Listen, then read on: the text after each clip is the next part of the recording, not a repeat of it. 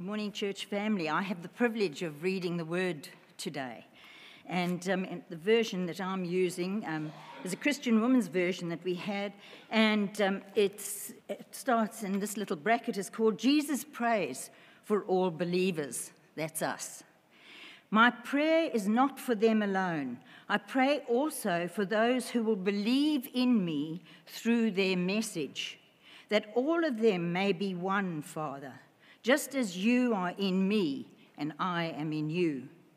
May they also be in us, so that the world may believe that you have sent me. I have given them the glory that you gave me, that they, um, sorry, that I have given them the glory that you gave me, that they may be one as we are one. I in them and you in me. May they be brought to complete unity to let the world know that you sent me and have loved them even as you have loved me.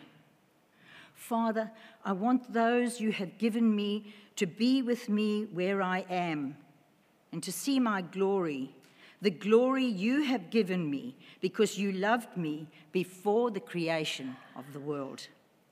Righteous Father, though the world does not know you, I know you, and they know that you have sent me.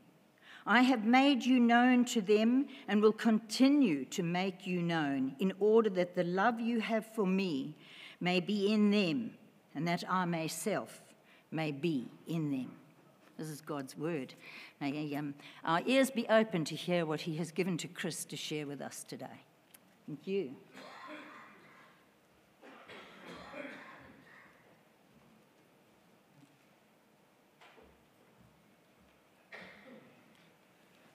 Thank you, Carol.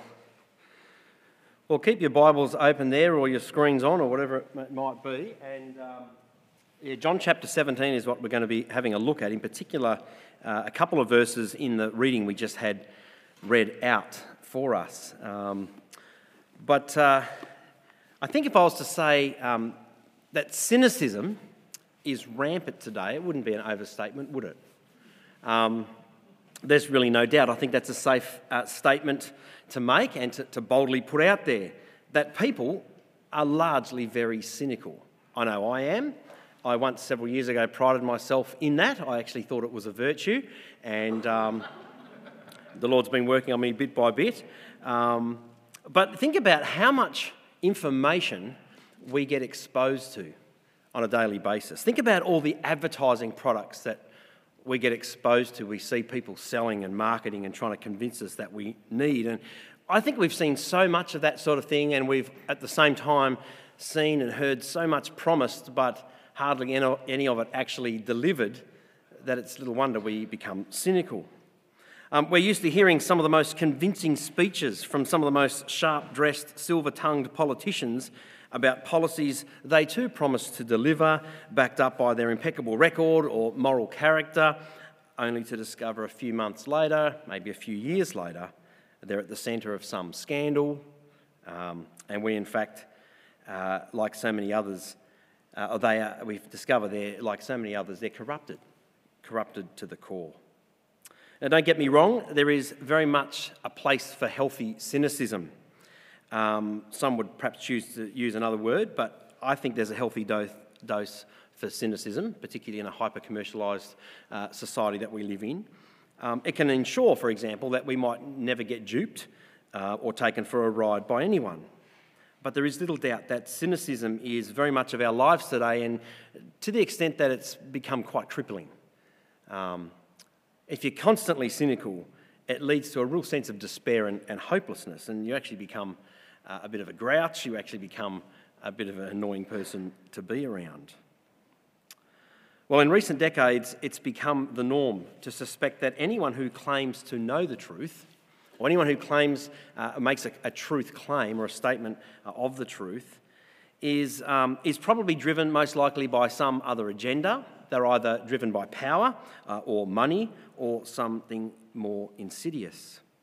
For example, if scientists make the claim that there's no evidence for climate change, many of us will assume that they're probably on the books of some oil company or a global corporation and they don't really want to uh, be restricted on the emissions and all that sort of thing, which are polluting the air and so on. They don't want those things imposed on them, so therefore uh, they will find scientists that say what they want to hear.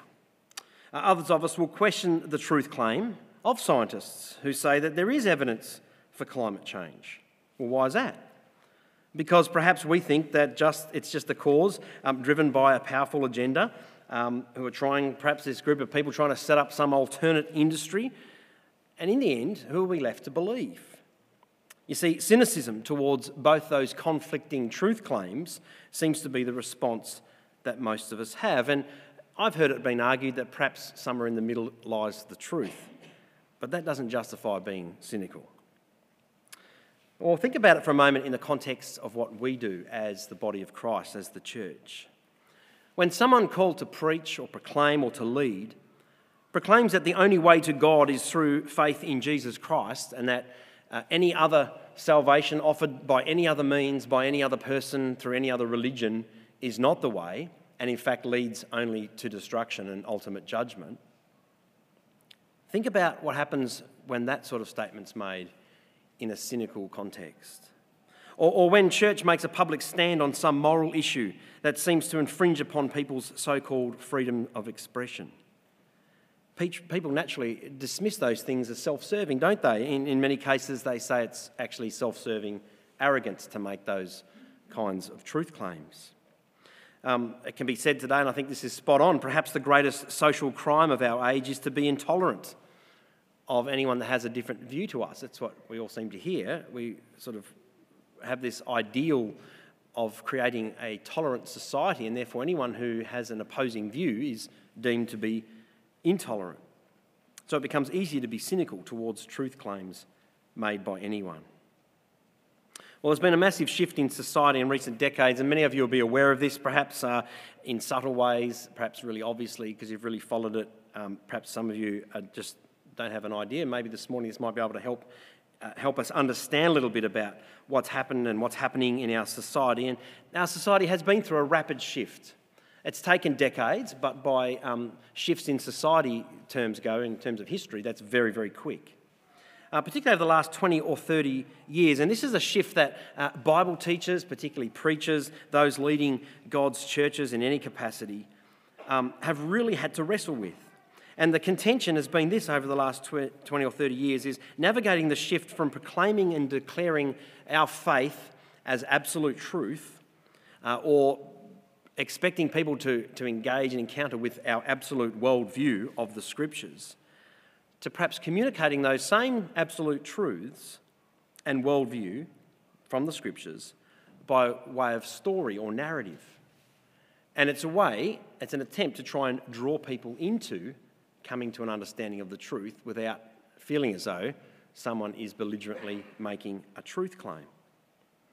Now, think about how it's normally been, and perhaps you're familiar more with this. For decades, all we've had to do as the church was to teach the truth and to do so in a convincing way that people would hear it, that they would understand it. It was a very cognitive thing, and therefore they would respond accordingly in all good righteousness. It was that simple, right? And yet, at the same time, we've continued to do that at the exact same time, simultaneously, even. Um, we've seen the decline in, in church numbers and church attendance, church participation, right across the board, particularly in the West. You see, the massive shift in society and in the way that people now hear and learn and respond to the truth cannot be overstated. In fact, it's taken decades, and in some places it's still going, for the church to fully understand that people today are just far too cynical to give any time or interest in simply hearing someone tell them the truth, flicking a switch and understanding it, choosing to go and live accordingly in all good righteousness. So, what has been a way forward? Well, firstly, I want to suggest this morning that while people may not be seeking the truth from any one particular source or authority figure today, what people do continue to crave for from leaders in particular, and from everyone really, but from leaders in particular, is authenticity. Authenticity from the person or the people who make a claim upon the truth. Authenticity which demands a more measured account of the absolute claims that we make. The second way forward is this that uh, instead of looking for absolute truth or a single worldview that we all know people do look for today, oh, sorry, what we do know that people look for today, is perhaps more about a sense of belonging and a sense of identity before they commit themselves to any particular belief or lifestyle. You see, this shift um, that's taken place many years ago from believing truth because someone in authority said so to seeking a sense of belonging and identity in an authentic community isn't actually a new fad or passing trend when we look at history.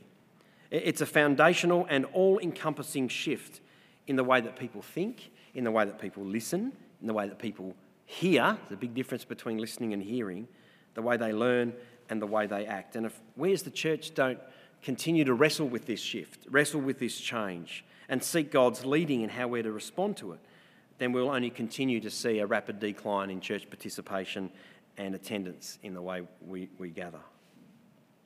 Um, over 20 years ago, I first came across the saying, maybe some of you have heard this, um, perhaps you have, uh, that the church needs to switch their focus from getting people to believe the right stuff before they can belong to the church.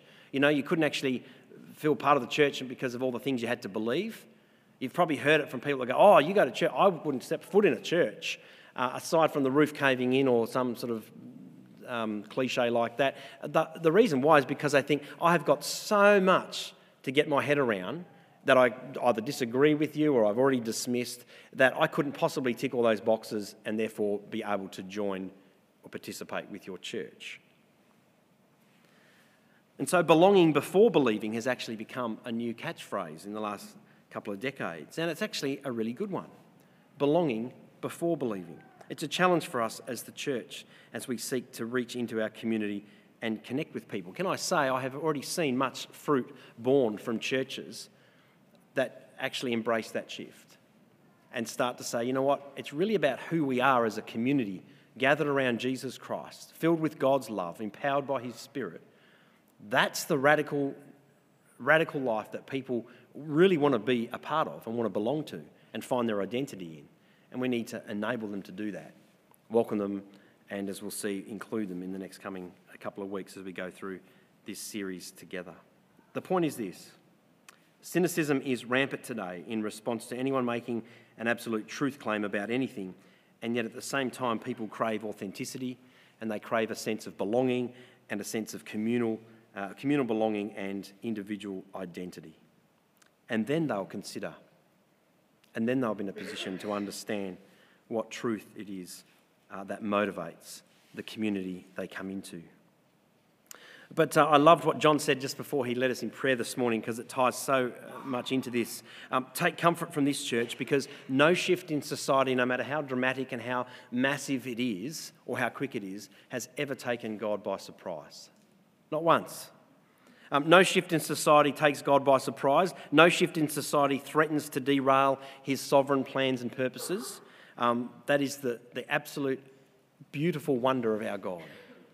That he will, despite our best efforts to do the opposite, he will always bring his will to bear in this world. He's done it through Christ, and we await for him to complete that in Christ's return. So it's we who need to humbly seek God and be guided by Him through such a shift. We need to seek Him and ask for His help to better navigate our times and discover new ways to continue professing the faith that we know and have put our hope and trust in through Jesus.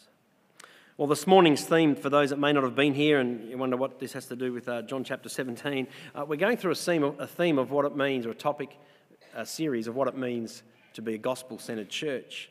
And we're looking over these next couple of weeks specifically at community, what it means to be a community. And this morning is all about being a persuasive community, a community that persuades others towards uh, the truth, the life saving truth that we know in the Lord Jesus Christ. A persuasive community is one in which people will want to belong and participate in. It's a community that will help people find their identity in God and in his son, Jesus Christ. They'll discover that all these other identities they've been encouraged to find themselves in uh, are inward looking and they're all part of the actual problem that they need uh, uh, help from outside of themselves and that they can find their identity in who they are in Jesus Christ.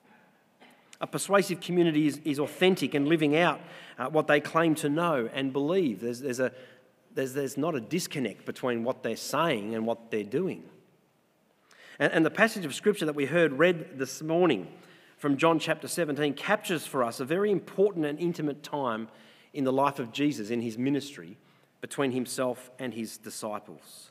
It's an intimate conversation that he's been having with them uh, since chapter 14 is when it began. And it's a turning point in the ministry of Jesus. It's kind of like Jesus sitting them down and saying, they've, just, they've just understood who, who, who Jesus was. Peter's just made a declaration in, I think it's chapter 13, that Jesus is the Messiah. And the disciples have finally twigged on that, wow, this is who we've been following and this is who we've been listening to.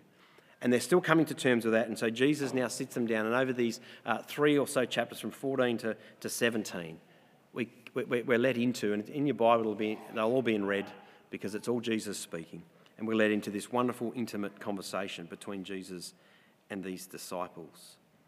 And it's in this passage that we see what Jesus had in mind with regards to his disciples forming a persuasive community. Well, chapter 17 of John's Gospel is the final prayer at the end of Jesus pouring his heart out to them as his disciples, as he prepares them for the horrific road that he's about to face, which would have resulted in his death, uh, his, uh, his fake trial, and his brutal execution. Um, and so he's, he's preparing them for that, and he, he pauses and he prays for them throughout that whole chapter.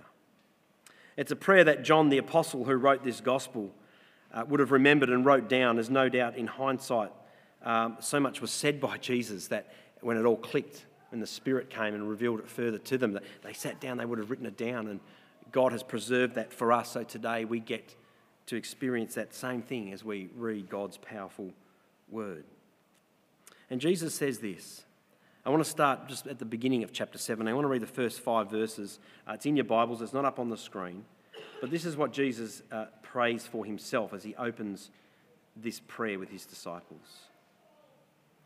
After saying these things, Jesus looked up to heaven and he said this Father, the hour has come. Glorify your Son so he can give glory back to you. This is Jesus praying for himself.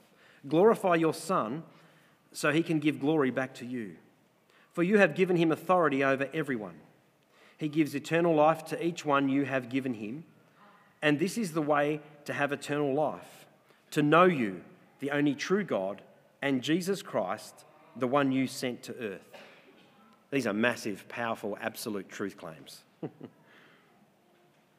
I brought glory to you here on earth, says Jesus, by completing the work that you gave me to do. Now, Father, Bring me into the glory we shared before the world began. Also, uh, Jesus prays for himself, knowing that he and God the Father are one and the same. And, and he's praying that by his obedience to the purpose for which he was sent, God might actually be glorified.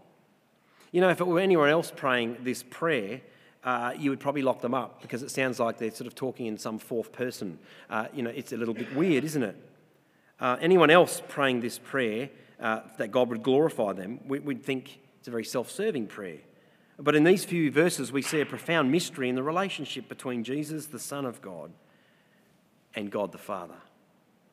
To glorify the Son, the Father will also be glorified. And by the way, how is the Son glorified? At the cross. At the cross.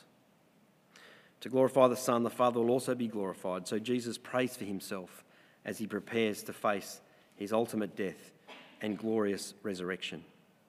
Well, then, the middle part of chapter 17, verses uh, 6 to 19, we see Jesus praying specifically for his disciples, those gathered with him, the 12 uh, with him. And uh, these are the ones he had called and he trained to go spread the gospel. And he prays that they will be protected and strengthened as they go right out into the world and they continue on the work that Jesus began. They've seen what Jesus has done, they've heard what Jesus has said, they're figuring it out, and he's preparing them uh, for what lies before them after his uh, death, resurrection, and ascension to heaven. And he prays for them, knowing that this mission will be dangerous work, that it'll be hard work. It'll be ministry marked by uh, suffering and even hatred from the world. That, you know, no one's going to believe you, no one's going to listen to you. These are absolute truth claims, even 2,000 years ago, that they have been sent into the world to share and to make about Jesus of Nazareth. And uh, it's a massive, enormous challenge when you think about the mission the 12 disciples had that Jesus expected of them, that Jesus commanded of them and sent them into. So Jesus prays that they'd be protected, and not only from the world, but they'd be protected from the evil one as they go about the work of sharing the gospel and living out the kingdom of God. But um, the few verses that um, uh, Carol read for us from verses 20 through to 26 is the bit, as Carol said, where Jesus then turns his prayer and he says, Not only am I going to pray for these who are here with me, I now pray, Father, for those who are to come. And that is a prayer for us. Anyone who's been a disciple of Jesus, a follower of Jesus between that time and now. It's Jesus' prayer for the church, if you like. And notice in our reading this morning that Jesus um, is praying for uh, all his disciples after the 12, and that includes you and I.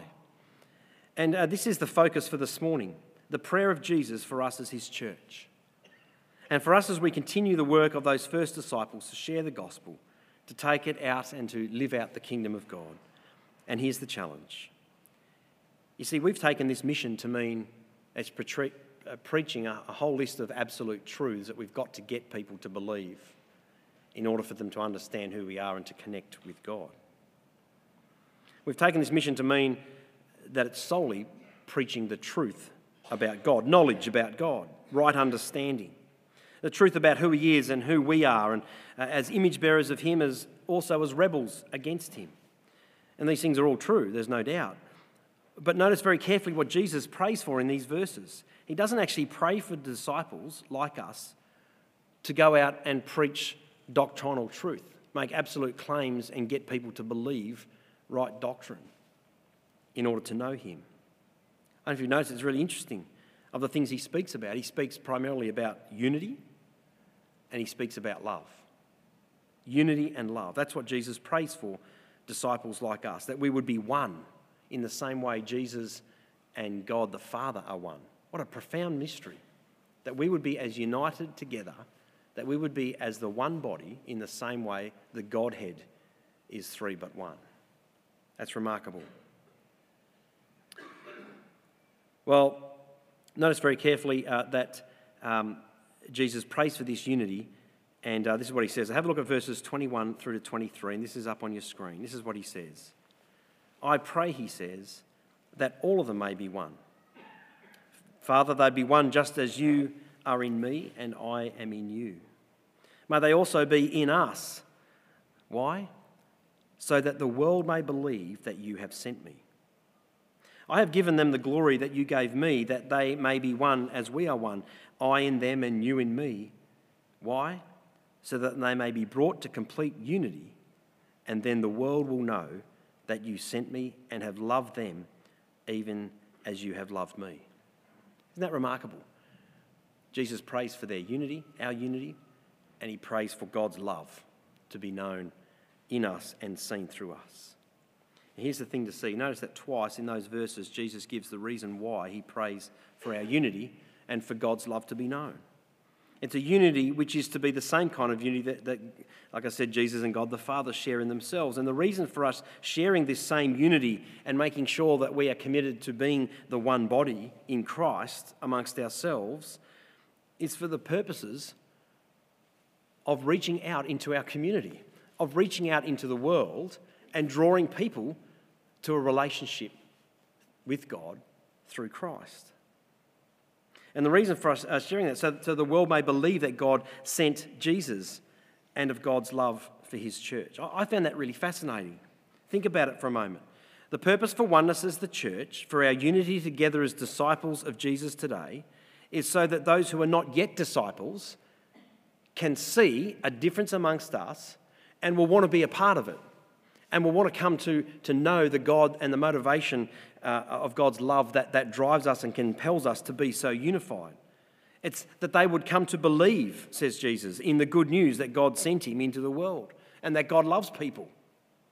I want to suggest this morning that this compels us, surely, to be a persuasive community, a community of people who are so unified and of uh, so much in the same mind and same spirit in Christ that those we live amongst and work amongst will see that same unity and that same oneness, and they'll come to believe in the gospel of Jesus. You know, this isn't actually the first time Jesus has said this either.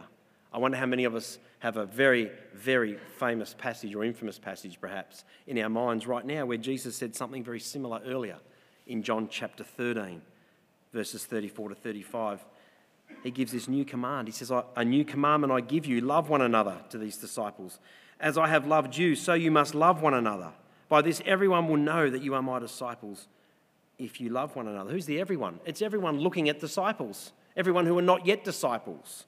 By this, everyone who are not yet disciples will know that you are my disciples when you love each other, when you have this unity, this oneness, in the same way Jesus and God the Father are unified and one. Now, the reality is we've known this for a long time, but we haven't always got this right or done it very well. But Christian community is a vital part of our mission as the church. Mission happens as people see our love for each other uh, and in the way that we speak to each other and the way that we act towards one another. Uh, we all know that the gospel is communicated both through words and deed, right? Uh, it's what we say and it's the lives we live. And what Jesus is saying here is that it's the life we live together that really counts. That's got to be the first base. That's got to be the context into which people can belong, can share in, can find their identity in, in order to believe that Jesus is the Christ, the Son of God, and was sent by God into the world. In fact, that's most likely the first thing people will see and discover about us, isn't it? The words we speak and the lives we live. This is how people will come to be to, to want to be part of our community. It'll persuade people to find a sense of belonging and identity amongst the very body of Jesus Christ. Um, the two pastors who, have written this um, series or this sermon outline, uh, this series in, in, the little book, and some of the life groups I know are, are, studying and going through it. You may well have finished by now if, you've, if you didn't break over the school holidays, but um, this is what they say. They say, Imagine a community of people who offered identity and belonging, a community committed to a truth that was truly liberating. A community who put the truth it believed into practice through the service of each other. A community that not only acknowledged its failures, but wove them into the fabric of its own story. Wow, that would be radical, wouldn't it? Not a community trying to play down its failures or trying to put on some pretentious moral self righteousness, but a community that was somehow able to acknowledge their failures and even weave them into the fabric of their own story as you see God's grace poured into them and restoring and redeeming them. They go on, what a powerful witness that would be. What a powerful defense of the gospel message that would be. You see, we need to be communities of God's love first and foremost.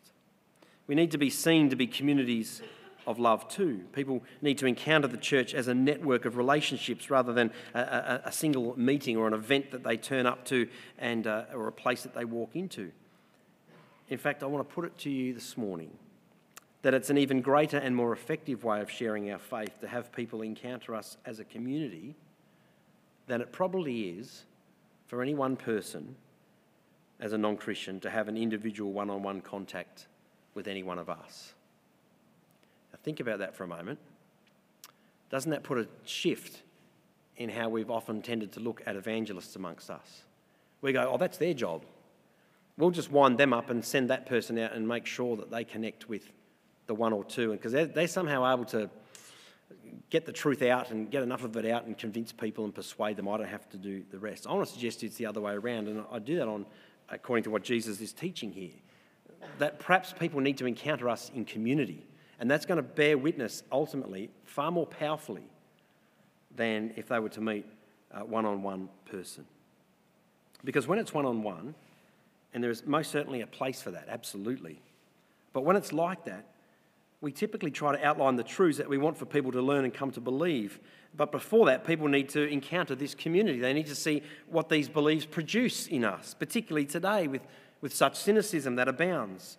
Uh, people need to encounter the community of believers. They need to get a sense of belonging, which in turn will begin to shape and impact their identity as they see God's love lived out amongst us. You know, when I was uh, putting this together, uh, and I've been pretty laid up this week, um, but uh, the Lord is good, and I was just reflecting, had lots of time staring at the ceiling. So I was just reflecting. I, have got a cold thing. I don't just lie around staring at the ceiling all week. Um, despite what some of you might think. But um, this week was genuine. I was laid up in bed sick. and um, I had a lot of time to think and reflect on different churches that I've been a part of, and this is without doubt uh, the church I've been the longest, uh, longest been a part of. And um, I got to thinking, and you know, I, I, I, could think of cases of people in every single church, you're not cases, you're people, uh, every single church in different ways who have come to faith this way.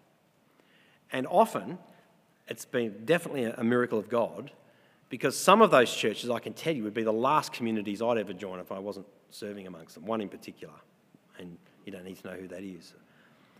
But somehow God still, through the small group of people that they met within that church, drew this person in, these people in this family in, and they got a sense of belonging, they found their identity, and eventually got to learn and discover the truth about God and about what He's done for them, and came to faith in Jesus Christ, even despite the church. It was their belonging that came before their believing. They entered God's love through God's loving people which led them to saving belief. Well, there's a challenge for us um, this week. And that, uh, to quote the words again of um, the two pastors that wrote this, they say it's not enough to build a relationship between one believer and one unbeliever. We need to introduce people to the network of relationships that make up that believing community so that they see Christian community in action. And here's why it's especially important for us today because our modern worldview is built upon the idea that truth is determined by human reason. You've known this, we've all grown up in this. Some of us have been in it for a lot longer. You know, the idea that what's true for me is true for me, and what's true for you is true for you. We individually and autonomously, apart from anyone else, determine, self determine what truth is and what we're going to believe. It's an individual human endeavour, and you, you figure it out up here. And that fashions us actually into human individuals who've become creators of our own truth. And this, the issue is no longer whether something is true, but whether it is true for me. Yet, as Christian people, a biblical worldview smashes that and encounters us with something completely different. A biblical worldview says that we were created in the image of God, first and foremost, that we don't belong to ourselves, we belong to a creator. We were created in his image. Um, and as image bearers of that God, we were created to be in relationship with Him. That's default, it's part of our DNA, it's who we are. We must be in relationship with God. And further to that, God didn't just create one person, He brought Eve to Adam, and out of that grew a community. He created us for each other, for relationship with each other. Maybe it's time we lived out the kind of community that we were originally created to be in. And we have, all people know that. We should be well and truly focused on the first two chapters of Genesis that portray that beautiful image of perfect or good relationship uh, between God and between each other and between creation. And we should also be reading up the other end of the scriptures, which points to the new creation, the new heaven and earth that will uh, bring back that existence of good and right relationship between God and us, God and each other, God and the creation. That's where, that's where it is that, that we need to be. Um, maybe it's time also that in the middle of that, we saw how critical Jesus' death and resurrection is in that whole story. It means that with God's help, we can once again know the depth of community that we were created for, that we can experience relationship with others that God had planned for us right from the beginning before we made a mess of things and determined our own destiny and understanding of truth. I mean, really, that's why God sent Jesus into the world. That's why Jesus is here in this most intimate conversation with these first disciples. He was there to show us what the truth looks like in relationship with Him. To give His life as a sacrifice for our sin and our rejection of God, our failure to be in relationship with each other, to try and go at it alone, determine truth for ourselves, uh, it's the same, different name, but same thing right throughout history. That's why Jesus came and promised those who would follow him that they would have fullness of life in relationship with God and with each other and with creation. Maybe there are some of us here um, this morning who can relate to this and who are already doing a really good job of, of being their part in a persuasive community. I can think of many in our church community here, uh, many that aren't known, uh, many things that are done, many things that are said that many others of us wouldn't know about, but they're happening. Um, people who are um, who are sharing their faith in that way, in reaching out to their neighbours, in caring for them. And by the way, building relationships without necessarily waiting for an outcome. You know, uh, hasn't happened. It's been three months. I'm over it. I'm going to go connect with someone else. No, we need to be authentic in the relationships we build and trust the outcomes to God. I want to say if you're familiar with, with this, um, um, or, or, if this is something you're not familiar with, I should say this morning, if you think, oh no, church has only ever been for me, I've always looked for a church that preaches the truth and that's it. That the people come second. I don't care who's, who's preaching the truth or who's there, as long as they're preaching and teaching the truth. Um, and I know there are plenty of us. Um, I grew up in a tradition like that, where the preaching of the faithful, the faithful preaching of the truth was more important than the people who were being preached to. And that's, they would never say that, wouldn't be in their mission statement, but that's what they were doing. That's the kind of churches some have been. I know some of us look for that. I hear people come and visit for a bit here and they're looking for a church that preaches the truth. There's too much people stuff happening here. I'm going to go find somewhere else. Well, off you go and enjoy that search. Um, can I just say, if, if, this is something that you know you think I haven't experienced, I'm not quite sure this is this is actually right. Um, if you're keener to preach truth at people or have someone else preach truth at people before taking the time to get to know them in an authentic relationship, ask yourself this how's that been working for you? How many people have you led to faith in Jesus Christ that way? How many churches have you been a part of that do that, that are growing and thriving and mean something to their community? Or how many of them are just doing their little two hour thing on a Sunday morning and everyone's just driving past, oblivious to them even being there, but they're confidently preaching the truth? God's word needs to challenge us. I think I know the answer to that.